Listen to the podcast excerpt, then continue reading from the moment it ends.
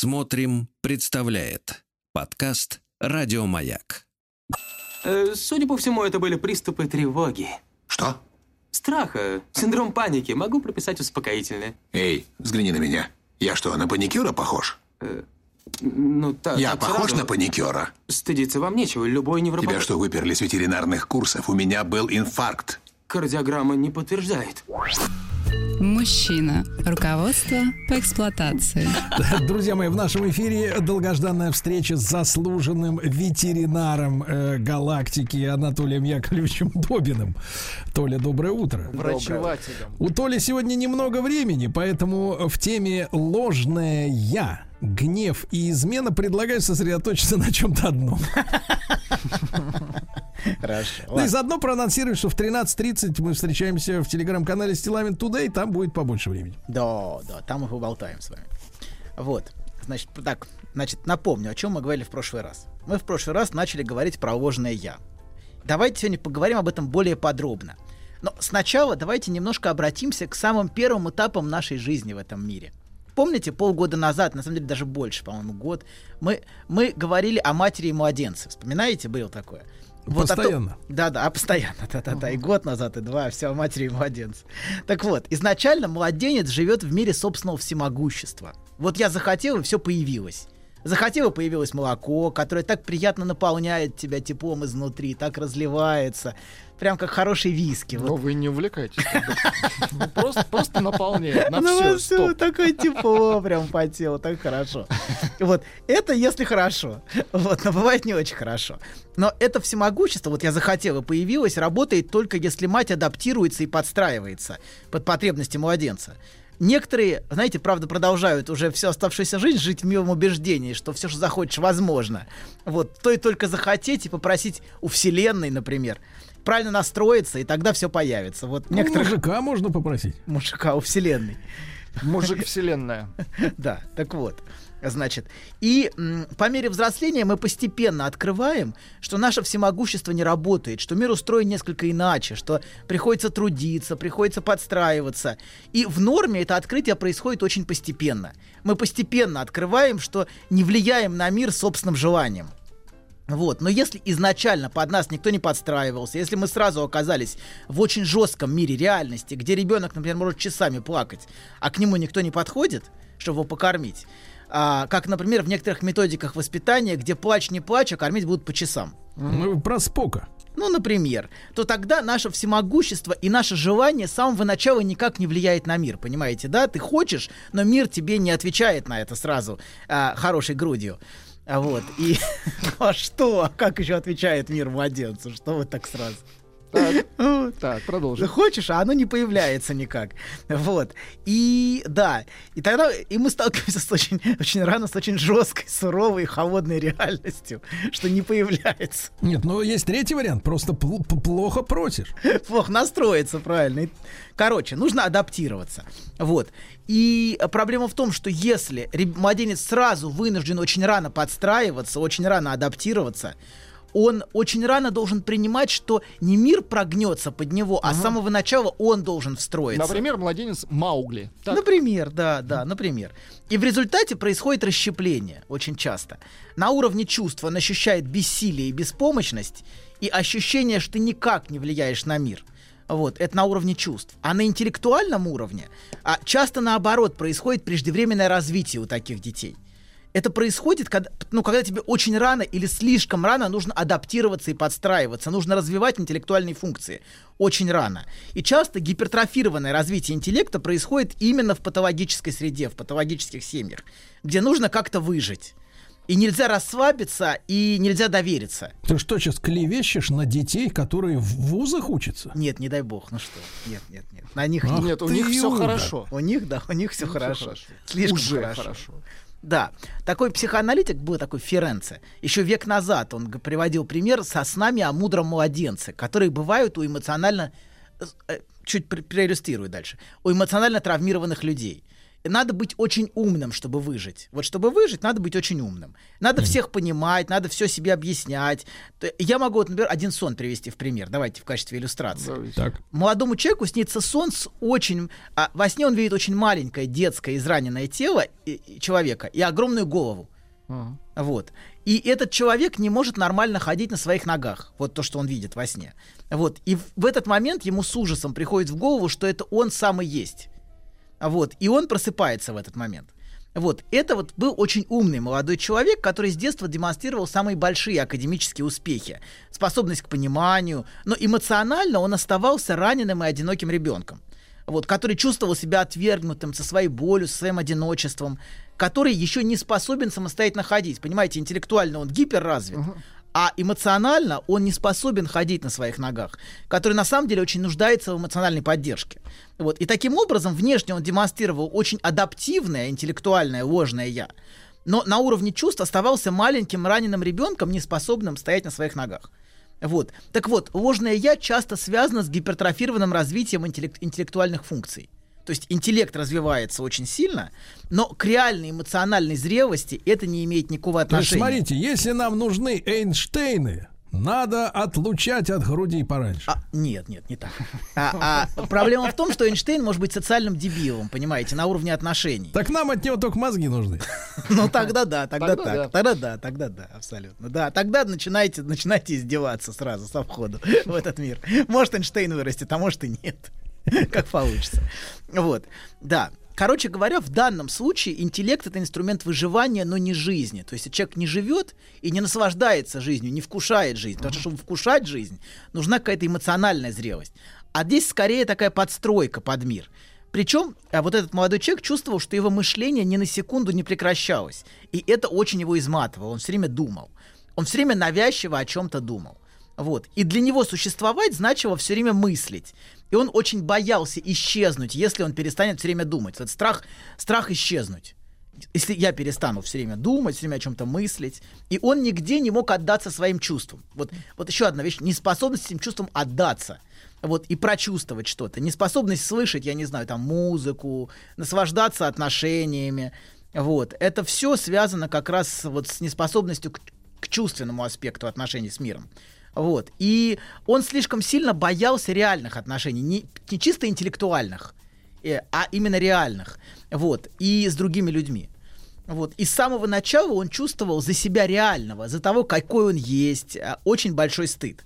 И абсолютно вот то, о чем мы в прошлый раз с вами говорили, что такие люди уверены, что они будут отвергнуты. Такими, какие они есть, они приняты быть не могут.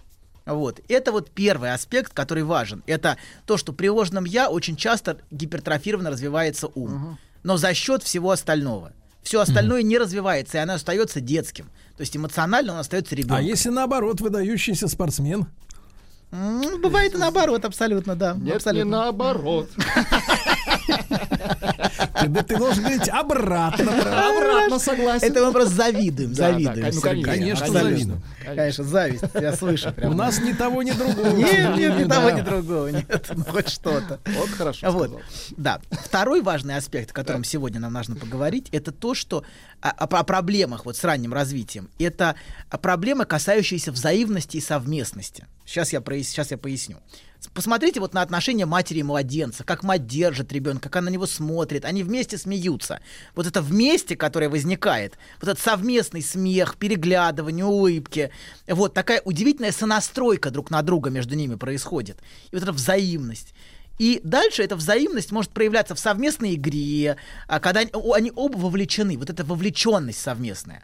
Вот. И из этого на, растет наша способность к легкости в отношениях. Вот из этой совместности, к игре, способность к живым отношениям. Вот, и к смеху, например, к взаимному смеху. Вот это, это вот взаимный смех всегда, вы чувствуете, что в этом есть. Возможность контактирования. Очень хорошо сказали. Да, очень хорошо.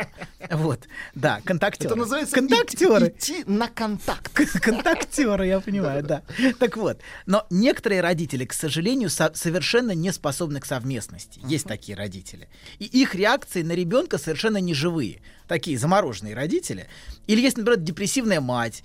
Она просто не способна дать ребенку то, в чем он так нуждается, понимаете? Да, она не может дать ему живую эмоциональную реакцию. Вот. И она, а, она не способна разделять его эмоции, она не способна его слышать. А вот. И в результате ребенок остается совершенно один в своих переживаниях. Понимаете, а он не чувствует, что его слышат, он не чувствует, что его понимают, он не чувствует, что его чувства разделяют. То есть как будто у него такая стена рядом с ним, а не, а не другой человек. И он не чувствует, что его переживания в принципе кто-то способен разделить в будущем. А если растет. скандальчик устроить? А скандальчик это способен, кстати, некоторые устраивают, Да чтобы... что? То есть это как раз мо- может, может Вовлечь пойти вас. на контакт. Да? Абсолютно. И это очень сильный контакт. Вот вас вовлекают в этот контакт. Полный контакт. Абсолютно. Так что Но из вас душу вытряхнули, понимаете, да? Но контакт есть. И вот некоторые постоянно устраивают скандалы, вы очень точно это подметили. А вот ос- особенно к этому склонны некоторые женщины почему-то уж. Не знаю почему, но так. Потому что вы сексист, вот поэтому они склонны. Хорошо, ладно. Да, но устроить скандал это часто вовлечь в очень интенсивные эмоциональные переживания. Вот, а, да, в которых, например, могло не быть с, с ее матерью. Вот.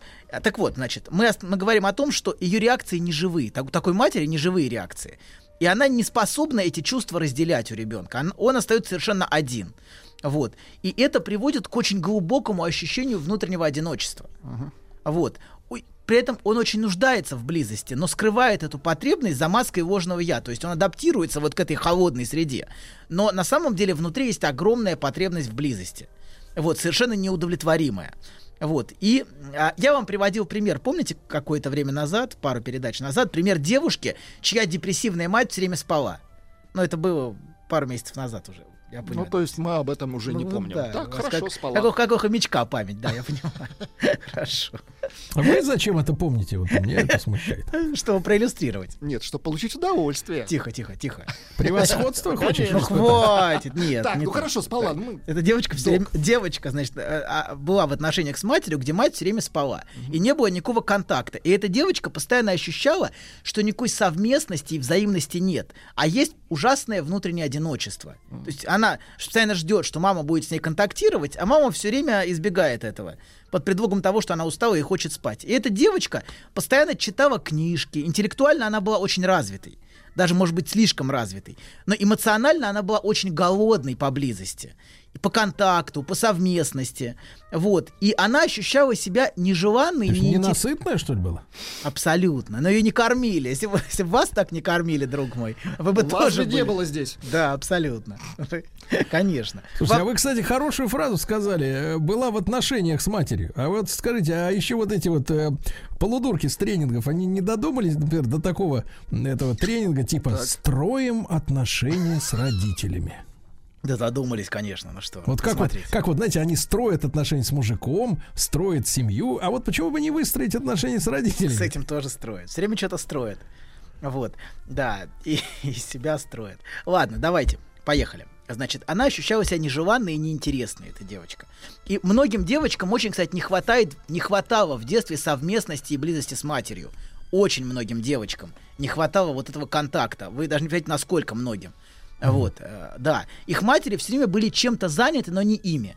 Они могут быть заняты работой, могли быть заняты личной жизнью, могли быть заняты в принципе чем угодно, но не своим ребенком. Вот. Да, личной жизнью, кстати, реже. Чаще всего работой там или чем-то таким. Если матери хорошая личная жизнь, это, в принципе, неплохо для ребенка глобально. Вот.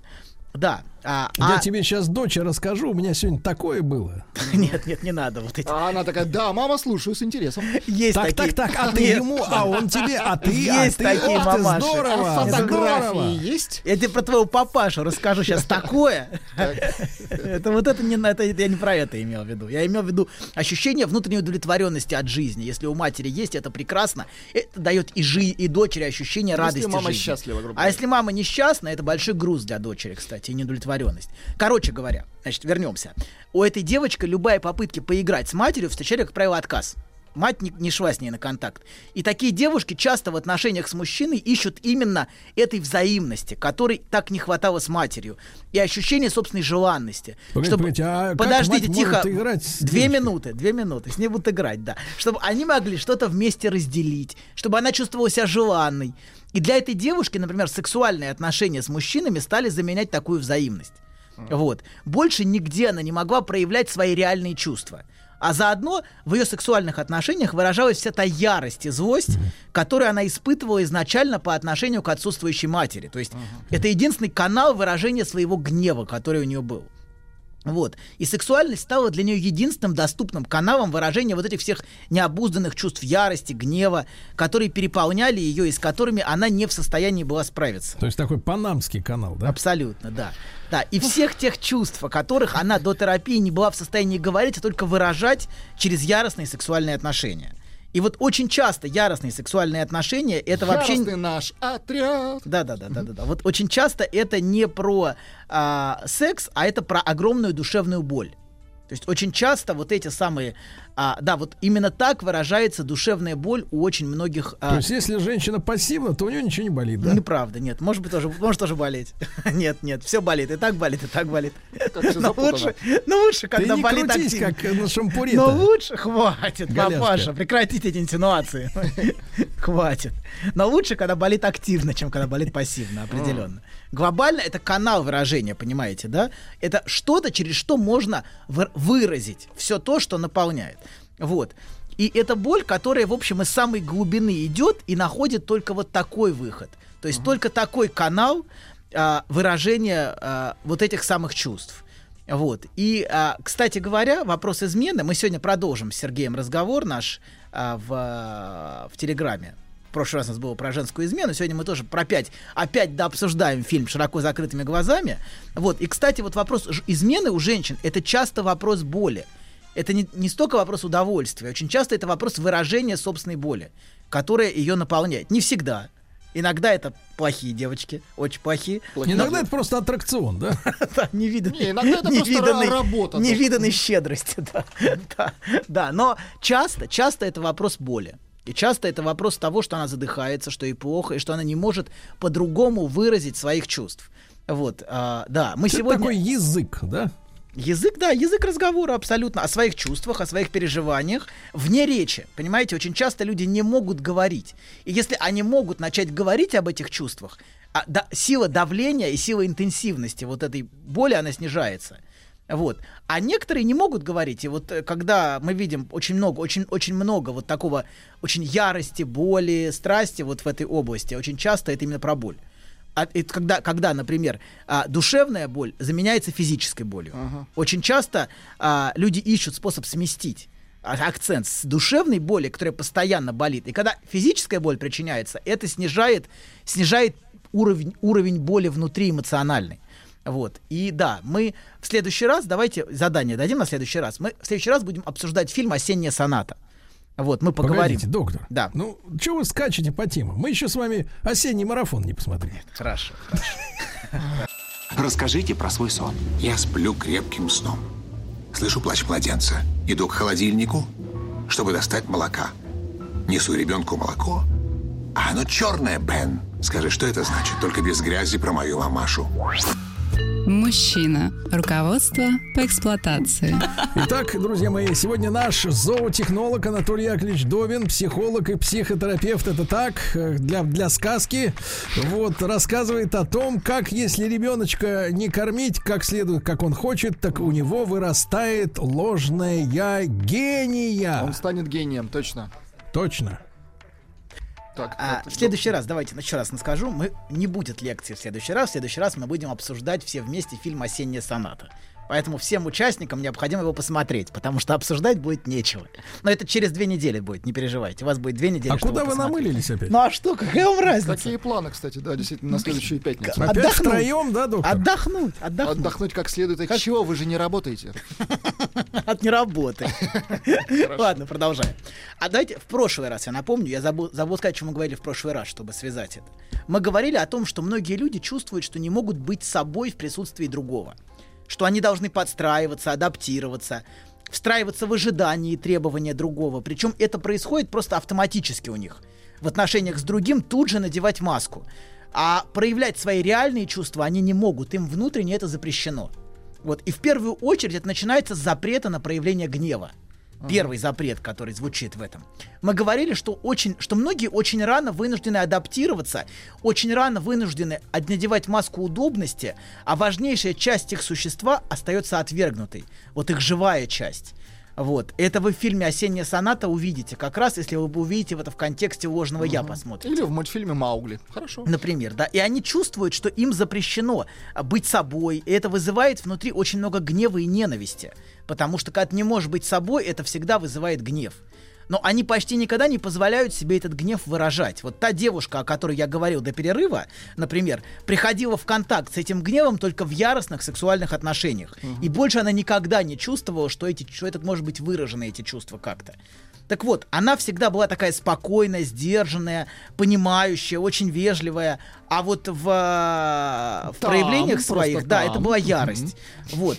Я в прошлый раз говорил вам про фильм «Реквием», помните? Это фильм о том, как раз про то, как Доктор... э, отхлебнул. про то, про фильм как раз про гнев, Сколько который, звуков, а?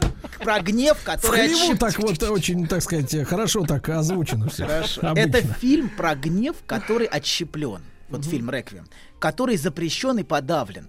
Там очень хорошо видно, что те бесы, которые из главной героини изгоняются, это, собственно, ее ненависть к холодной и тиранической матери. Вот вы посмотрите, это прекрасный фильм, и он по реальным событиям снят. Вот. Но она не позволяет себе ощущать этот гнев как собственный, понимаете? Это не я, это бесы во мне. То есть бесы — это ее отщепленный гнев, который она не чувствует как свой собственный, который она не принимает как собственный. Когда вам говорят, что важно выражать свой гнев, мы постоянно это слышим, правда? Что нужно выражать свой гнев. Это не совсем точно, я думаю. Проблема в том, что на самом деле важно, чтобы гне- гнев был субъективирован. Сейчас я поясню, что это значит. Например, мужчину может накрывать от гнева, просто крыть от гнева.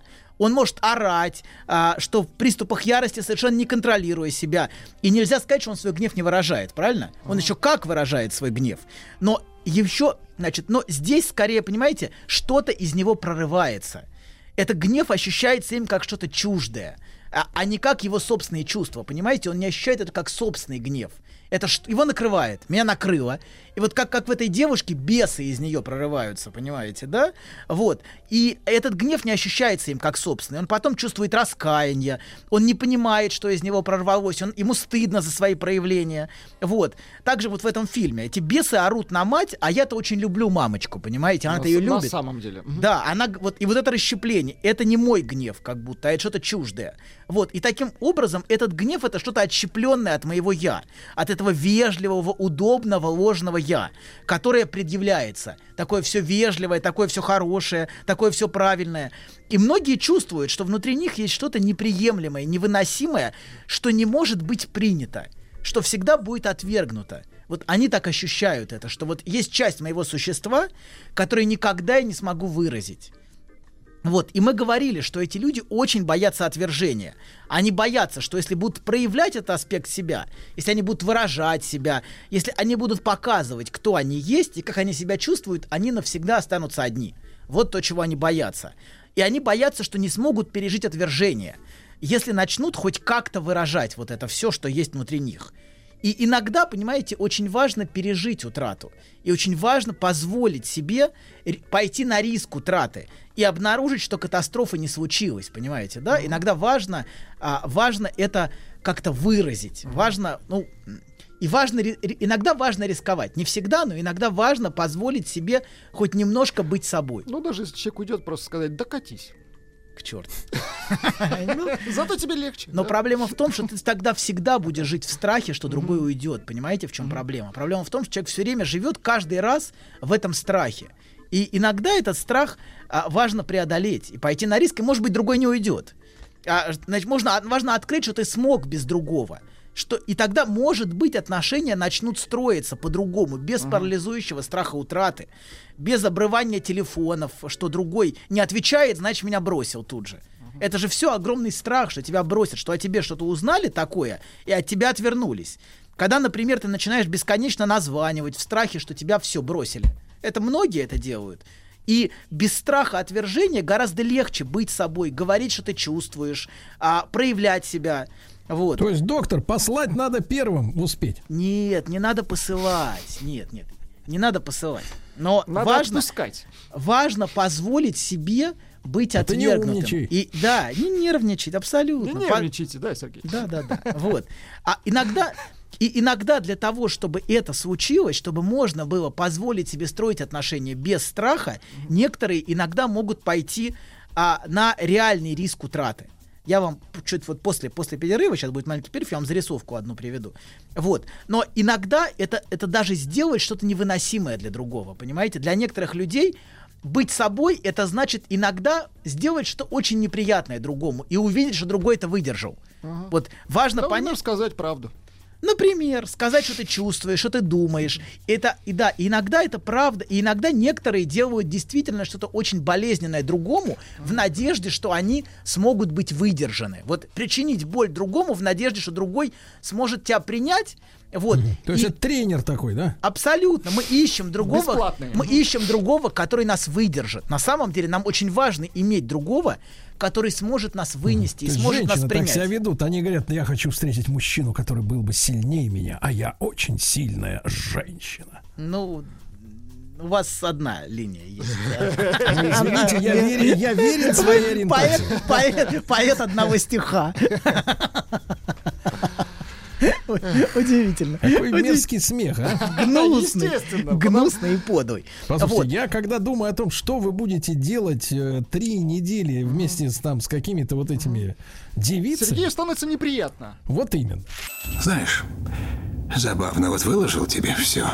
И вроде как полегчало. Нет, серьезно, будто сбросил тяжесть. Молодец. Я... А вы... Док, спасибо.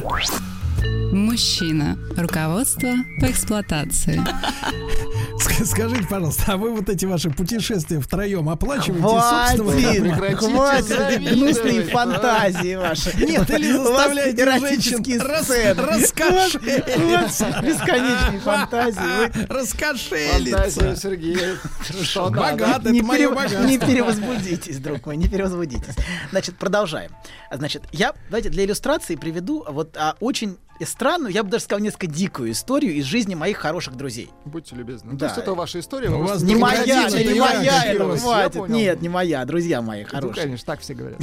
Я уже не могу рассказывать, как гнусность. Нет, Ну, не говори. моя. Давай, давай, давай историю. Короче, эта история иллюстрирует попытку, уж очень радикальную попытку девушки быть собой. Как Так. раз. Эта девушка, сама того не осознавая, подошла именно к границе утраты, чтобы иметь возможность быть собой в отношениях. Вот давайте, история такая. Девушка встретила первого парня, которого, как она чувствовала, что он ее по-настоящему принимал. То есть вот она чувствовала, что это тот, а, а, это первое отношение в ее жизни, где она действительно чувствовала, что ее по-настоящему и целиком принимают. И она почувствовала, что уже готова связать себя узами брака с ним. Воспринимают. Ну, воспринимают, да. Принимают в полиции, да? Так. Хорошо. Но тут, Слушай, Владик, ему виднее. но тут, Да-да-да. но тут происходит странное. Видите, все хорошо, казалось бы, все прекрасно. Тут происходит странное. У нее появляется параллельный короткий роман. Оу. Вот. Да В общем-то, в общем-то, с первым Погодите. встречным. В общем-то, с Фантазер. первым встречным, да-да. И дальше она все это еще более дикое. А дальше она все это рассказывает своему парню, которого она при этом безумно боится потерять. Вот, да. Причем она знает, что это единственное, что он не может выдержать и простить ей измену. Что он может простить ей все, кроме измены. Но она делает именно то, что он не может выдержать. Понимаете, да? А, и, а, да, но именно это она совершает по, по отношению к человеку, которого она безусловно любит. Абсолютно. Вот это точно. И она рассказывает ему об этом. Зачем она это делает? Как сказал Сергей, да потому что он тварь. Нет, не так. А на самом деле. Прав, старикашка. Так, а на самом деле. Гнусный доктор. Нет, не так. Она сама того не осознавая ищет принятие себя такой, какая она есть. Внутри. Погодите, погодите, это называется безволие. Такой ужасный, какой она себя внутри ощущает. И у нее есть очень маленькая надежда, что он все-таки выдержит и не отвернется от нее. Что он останется, да. Это ее способ заявить о существовании в себе чего-то неприемлемого, отвергнутого и очень яростного. Но что-то, что является важнейшей частью ее самой. Это выражение неприемлемого желания, гнева, который всегда был с ней, и который она уверена, что никто не выдержит. И как только появилась надежда, что кто-то это может выдержать, она тут же это использовала для вот таким образом, чтобы попытаться быть выдержанной. То есть такая проверочка. Да, измена в некоторых случаях это как раз заявление о существовании неприемлемой, ну, непринимаемой части себя, особенно у женщин. Вот. У мужчин немножко по-другому. Мы уже говорили, что измена это часто выражение гнева, который, как правило, при этом не осознается. Вот когда изменяют, не осознают, что на самом деле в измене очень много ненависти. Вот. Но это может постфактум вдруг осознаваться, что в этом было на самом деле очень много злости, очень много гнева и очень много ненависти, которую хотели, чтобы выдержали. Значит, зачем она стала бы это рассказывать, понимаете, да? Вот. А, так вот, она сделала именно потому, что появилась очень маленькая надежда, что ее выдержат, и она будет принята. Принята, а не воспринята. Uh-huh. А не, и что от нее не отвернется он. Вот. Она сказала очень странную вещь. Uh-huh. А, действительно. Она, иначе она всю жизнь обречена была бы не быть собой в этих отношениях. То есть это звучит странно, но вот она вот так, такая формулировка. Вот. И э, что она была бы не собой в отношениях с ним. А теперь он знает, какая она. Вот. И теперь уж делай с этим, что, что считаешь нужным. Хочешь, принимай, хочешь, не принимай, но вот это я. Да, такая. Ну, нет, не так. Это, не так. Вербовка куколда, что ли? Нет, нет, нет, нет. У вас своя линия. Вот мужчины, Да, мужчины, мужчины это в линию перверсии. Понимаете, если у мужчин это женщина не хочет этой перверсии, эти хочет, чтобы ее приняли, а мужчины этим наслаждаться начинают, вот некоторые, понимаете, да? И это совсем не то, что ищет женщина. Вот, совсем не то. Ну и зря. Да. Уже хватит. Какая грязь. Грязь. Так вот, значит, то есть не поступив так и не заявив об этой части себя, она говорит, я бы никогда по-настоящему не поверила, что могу быть любима. Вот когда я могу, что я могу быть А любима чем такой ужасной. эта драма? Э, давайте Послали Ушел, её? товарищ. Ну, какая вы очень любопытны. Ну, а очень как? Иначе это оставь- не- Хорошо, в история. большинстве случаев такой заканчивается плохо. Давайте так, в большинстве И, про, случаев. и по делам. Да, в большинстве. Но Плохо. иногда, иногда, в одном из 99 случаев, все-таки а, бывает, что мужчина может выдержать и не превратить это в собственную, и не быть это в собственной перверсии, понимаете, да? Не, Не ради внутри. удовольствия, Сергей. Да, вот, вот не эти гнусные, это еще хуже, понимаете, да, чем уйти. Это вот это все. Расскажи мне подробности, давай. Вот. Да, она совсем не для этого это делает, понимаете, да? Вот. И, а, да, и хотя справедливости ради, в общем, для мужчины вещь очень сложная, простить измену. Иногда, ну, в большинстве случаев почти невозможная для мужчины, по крайней мере, вот не для не для того, кто для кого это перверсия и извращение, а для того, кто вот а, кто действительно любит женщину, ему это сложно, вот. Но для нее это был такой способ, а, который я бы никому не рекомендовал, откровенно говоря, отказаться от своего ложного я и быть в отношениях с человеком, который она по-настоящему любила, быть собой. Вот это для нее, ну глобально, конечно, это не вариант. Ну, это жесткая проверка. Это да. жесткая попытка э, другого заставить выдержать себя. То есть, если я знаю, что он может выдержать меня, значит, я знаю, что я могу быть любима. То есть, как бы бессознательно в этом есть попытка а, как бы быть принятой. Но вот таким очень жестким а, и очень болезненным. Это ее попытка почувствовать, что он по-настоящему ее любит. Как это ни странно, как это не дико звучит, а это действительно немножко дикая история глобально. Вот. Надо но- говорить так, дзика. дико. Как это дико? Да. Док- Вот как-то У доктора так. ничего не осталось, кстати. Да, все, я закончил. Я пошел. Я, нет, я про напиток. Ребята, всё, нет, я нет, закончил. я не пошел. веке. Нет. Послушайте. Я успел. Значит, Анатолий, перед тем, как вы отчалите опять со своими двумя Да сопровожатыми... что же у вас фантазии такие бурные, папаша? Абсолютно, да. А вы рассказываете, что по отдельности, да? Ладно. Так вот, э, я вас жду в 13.30 э, в телеграм-канале Стилавин Тудей.